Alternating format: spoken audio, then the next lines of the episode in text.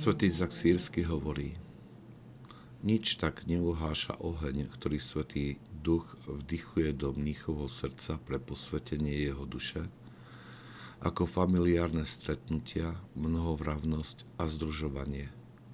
Okrem tých na prijatie Božích tajomstiev pre starostlivosť a umocnenie jeho poznania. Pretože také stretnutia prebudzajú jeho dušu k životu vykoreňujú vášne a nutia k úteku hanebné myšlienky. Nech nikto iný, okrem týchto mužov, sa nestane tvojim priateľom a znalcom tvojich tajomstiev, aby si nepoložil bariéru pre svoju dušu a zišiel z pánovej cesty.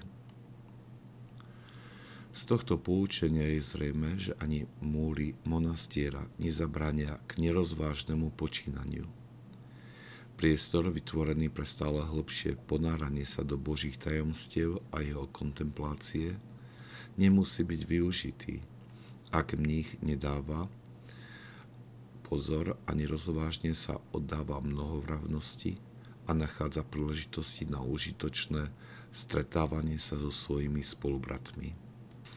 Pre nás, ktorí žijeme vo svete, je toto poučenie tiež vzácne – Pomôže nám identifikovať mnohé situácie, ktoré naplňajú našu dušu bezduchým balastom. Pre správne rozlišovanie nám pomôže druhá časť Izákovej rady, kedy nás nabáda hľadať si priateľov tých, ktorí pre svoju duchovnú zrelosť môžu v rozhovore obohatiť náš život a ponúknuť novú perspektívu na veci života, ktorá nám doteraz unikala. Sú priatelia a spoločnosť, ktorí nás môžu strhnúť dole alebo znehodnotiť čas bezduchými vecami, alebo nás môžu pozdvihnúť bližšie k Bohu. Voľme si tých, ktorí neuhášajú oheň Svetého Ducha v nás.